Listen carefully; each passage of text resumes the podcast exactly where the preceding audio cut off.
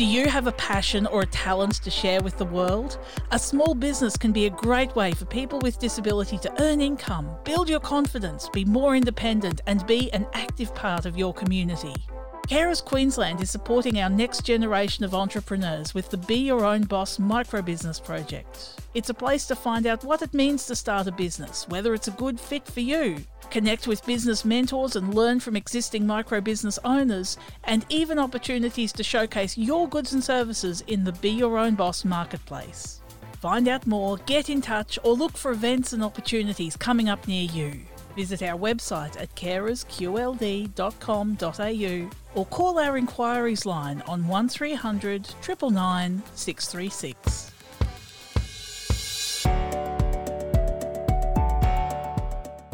Choice and Control, a podcast celebrating people with disability. Brought to you by Carers Queensland, NDIS local area coordination partner in the community. Joanne Keck Pimenta is a graphic designer and a researcher focusing on access, inclusion, and employment for people with disability. Her advocacy grew out of her own experiences getting and keeping jobs as a person with hearing impairment. We did this interview with Joanne via email, so the voice you're about to hear belongs to Kelly, another woman with a similar disability. Joanne says she's not the only person in her family with hearing loss, and when she was young, it wasn't that big a deal.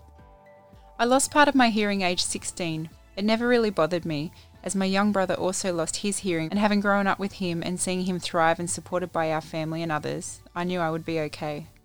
Unlike my brother, who lost his hearing very suddenly, aged 4, my loss was very mild, and I was able to manage for over a decade quite normally but as the years passed, my hearing slowly started to decline to the point where I needed hearing aids and other communication supports. Whilst every person who is deaf or hard of hearing is different, I experience difficulty when having conversations, whether face to face, online, or using the telephone. Noisy, lowly environments, where there are multiple conversations happening at once, also present challenges. Whilst I hear much better with my hearing aids, I use lip reading and body language to follow along with conversation. So, as can be imagined, the advent of COVID 19 and mask wearing has also been a challenge. I suffer from listening fatigue in noisy environments or places where I need to wear my hearing aids and be alert for long periods, such as education or work. I often get painful headaches, earaches, and infections, particularly in summer with the humid Queensland climate. Overall, my hearing loss has never been something that worries me personally, and any disability or challenges I feel is imposed on me by the environment and persons around me not being inclusive or accommodating. So, Joanne, what barriers did you face with finding employment? I am very ambitious and have worked since I was a very young girl, starting in my family's business where my hearing was never an issue. It was only once I relocated away from my family home in a bid to further my career that I even noticed I had a disability. Support in the workplace was not something discussed early in my career, and I just made do as best I could, given what support, compassion, and understanding was offered to me in house. I had two long term jobs in education and training for over 17 years, where I felt very stable and supported. I obtained many qualifications along the way, including my degree, uh, fully online with CQ University, which I passed with a straight set of high distinctions, a perfect GPA, and won a faculty medal. It wasn't until I got a new manager in a job held permanently for 11 years that things started to become more challenging. Within a few weeks of her starting, I noticed that I was being excluded in a way I had not been previously. She was not patient with communication, excluded me in meetings, removed many resources I had been given to support or aid me in my work, paid my overtime late, denied me professional development opportunities, and essentially blocked my career progression. After speaking up, I found myself made redundant. It was a very sad time. I undertook some more study and found another excellent position with a large, well known employer. It started out fine and I felt welcomed by my colleagues. However, it became apparent that my manager was much like the last, and despite preaching equality, she certainly did not practice it.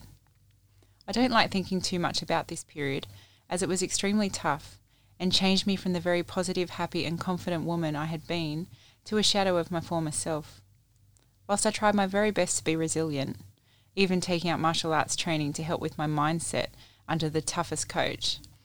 It is true, especially on this occasion, that it takes more than one person to make the effort, and in this case, I found myself on a path I never ever want to travel again.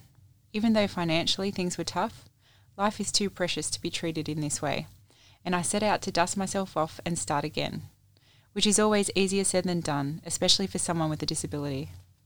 I searched for a new position that aligned with my skills for two full years, and off the back of this had only four interviews.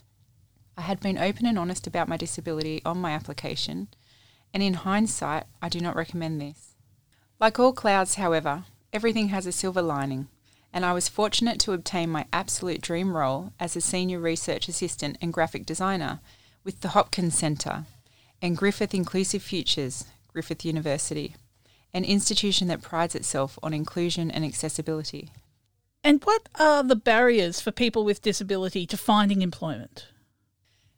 A staggering one in five Australians, or about 4.4 million people, are living with some form of disability, 2.1 million of whom are working age. However, research by the Productivity Commission has found that people with disability are among the most disadvantaged in Australia, with low participation rates in employment resulting in reduced income. Statistics tell us that 38% of people with disability live on or near the poverty line, and that 93% of working age people with disability who are unemployed or not currently in the labour force are finding it difficult to find appropriate work for a variety of reasons.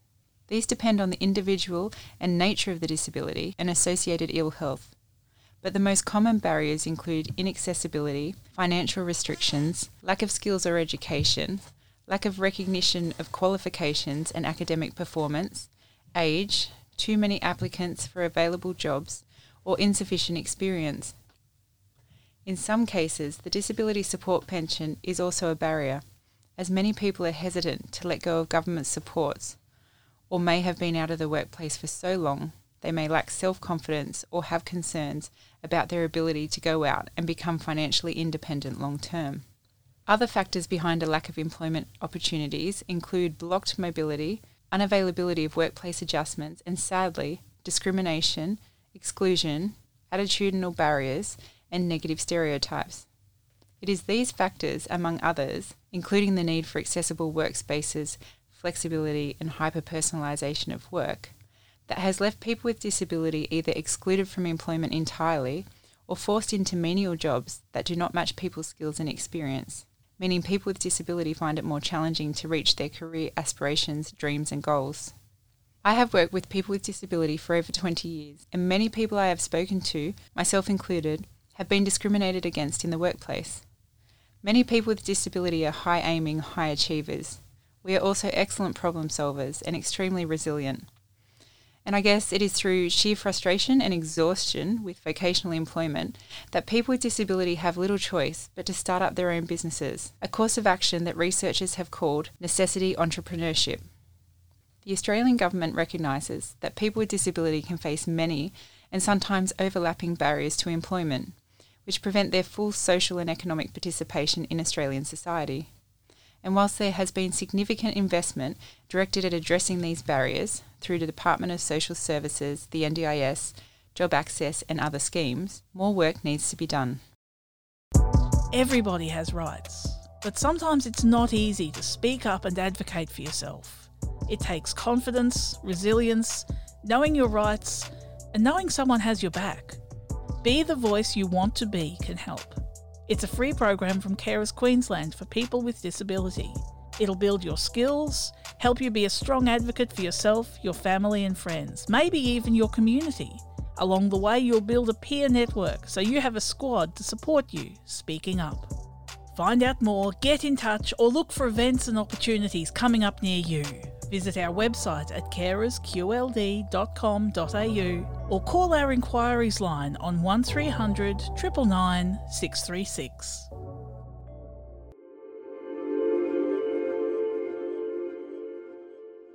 So, could you tell us about the projects you're working on now to ensure people with disability can succeed in developing their own businesses and becoming entrepreneurs? Now, this includes the Dignity Project and involvement in Enabled.vip, and also your new pilot research through Griffith University on empowering entrepreneurship for people with disability.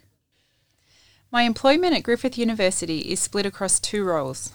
I am a graphic designer and a project officer with Reimagining Disability, Creating Inclusive Futures, which is Griffith's University new research beacon. I am also employed with the Hopkins Centre as a senior research assistant.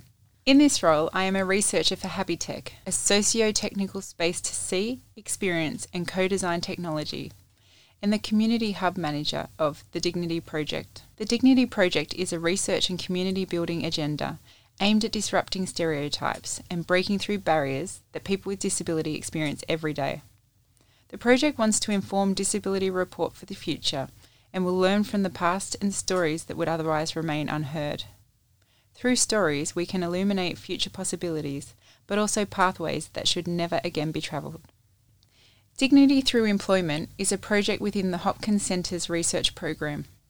The aim of this project area is to advance our understanding of pathways to greater economic participation for populations with disability in Queensland, with an emphasis on those who have sustained moderate to severe disability because of injury, predominantly brain injury and spinal cord injury. In our research for this project, the team aims to understand the barriers to traditional employment, entrepreneurship, and the self employment pathway for people with acquired disability, and specifically whether this option forms part of the suite of support for vocational rehabilitation currently available along the rehabilitation continuum. This project will explore existing supports, best practice, and gaps that exist, along with the knowledge and awareness of what is needed, with the view to change the way support staff and people with disability or acquired injuries think about the pathways to economic participation. We will also partner with enabled.vip a virtual business incubator for people with disability where I volunteer on the advisory board to explore why someone from this population group may benefit from a move towards self employment or entrepreneurship, and what resources might be required to support a successful outcome. In addition to my work at the university, I am also a freelancer and have my own small business, which I run with my husband Justin, a screen and media education professional. I mostly focus on projects that are related to disability, education, and accessibility, and have been fortunate to work on two amazing projects in the last 12 months. The first was with the Australian Disability Clearinghouse for Education and Training, where I teamed up to co author and design a guideline for supporting deaf and hard of hearing students online. More recently, I teamed up with a group of talented women from Media Diversity Australia to design the Disability Reporting Handbook, more than two years in the making, this detailed handbook has been produced by a team of media professionals with lived experience of disability in collaboration with peak disabled people's organisations to guide better newsroom reporting of people with disability. But in reality, it is a handbook that all people should be using in the workplace. In designing and writing this handbook, we made sure we lived by the golden rule nothing about us without us. Why is it important for businesses and employers on their end to be more inclusive and accessible in the workplace? And what sort of things can they do to support people with disability on the job? All businesses and employers should be giving people with disability equal opportunity and access to apply for and to be seriously considered for any role in which our skills, experience, and qualifications make us a suitable candidate. Just like any other recruit, employment provides many benefits including being financially independent, gaining self confidence, self esteem, and the ability to reach for individual aspirations. However, being inclusive does not stop at recruitment. Once employed, it is important for businesses, where financially feasible, to give people who identify with disability the safe space and support they need to be able to ask for adjustments and assistive or adaptive equipment. Job Access is an excellent program run by the Australian Government, separate to NDIS that supports employees and employers with workplace support. This could be by way of subsidising equipment, technology, or supports such as headphones, captioning, modified desks, magnifiers, and so forth. Job Access can also arrange occupational therapists or technology experts to visit the business to provide assessments on what supports may be available, as well as providing inclusion training to staff. The aim is to create an inclusive culture that accepts, values, and engages everyone so that everyone feels like they are valued and belong to society. This is something that needs to be modelled throughout Australia, not just in employment. How is technology important, and how's that changed uh, with people working from home during the COVID situation over the last few years? The coronavirus pandemic took us by surprise and led to a rapid transition to online communication, remote employment, and distance education at all levels. The challenges of providing accessible and inclusive online environments were many. Online environments need to be accessible for everyone. A wide range of individuals benefit from the provision of highly accessible, inclusive, and carefully considered online environments. The focus, therefore, should be on good design for all users. Prior to this year, I worked in an open plan office environment. These tend to be busy and noisy places at the best of times, with conversations, phones ringing, and people passing by my desk. As a hearing impaired person who struggles to hear over the top of noise or when using the telephone, this made communication near impossible. Team meetings were another area of concern for me, and I found it hard to follow. And by the end of every day, the listening and concentration fatigue I experienced affected my energy levels. I was only a few days into my new role at the Hopkins Centre, Griffith University, when COVID 19 forced us into work from home mode. This was actually really welcome news because as a freelancer, I have been working from home for many years and have my home office set up with the accessibility I need. Working from home is also a comforting experience for those with disability for many different reasons, but importantly, I feel like it creates a more level playing field. Accessible and adaptive technologies have played a huge role in my life and career. When I got my first job, my employer bought me one of those very first mobile phones with SMS capabilities. I was so excited, I could not wait to show my family. I remember at the time my dad organised the whole family to get mobile phones so we could communicate via text messaging. It was life changing. A decade or so later, we had a similar experience when I got my first Apple iPhone and discovered FaceTime. And now we have powerful online conferencing software such as Microsoft Teams, which has captioning, which has been absolutely life changing. Despite the sad reality of many people becoming unwell and being isolated, the benefits are that it has changed the way we are now able to work or study in a more flexible and remote way. This has been great for many people, but for people with disability, it has been life changing. The ability to participate in activities remotely from home with the aid of amazing new technologies such as video conferencing has added a level of accessibility that was previously not available. Working or undertaking professional development in this way also has the benefit that people can be flexible with their routine. Some people function better at different times of the day. Some others need medication and may need a rest and then come back to work later. For others, working from home is perfect as they have their home set up in an accessible way and may also have their support person come in to help out. This gives people with disability so much more opportunity to participate in activities without worrying about barriers such as a daily commute and navigating the inaccessible built environment or trying to fit in with traditional timelines.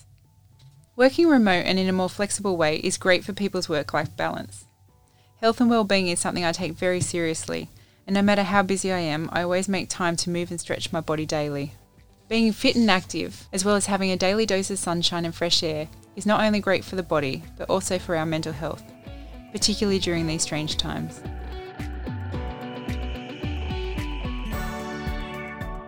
If you'd like to get involved with the Dignity Project, if you have experiences you'd like to share to make sure that everybody's dignity is respected in the future, you can get in touch by email at dignityproject at griffith.edu.au.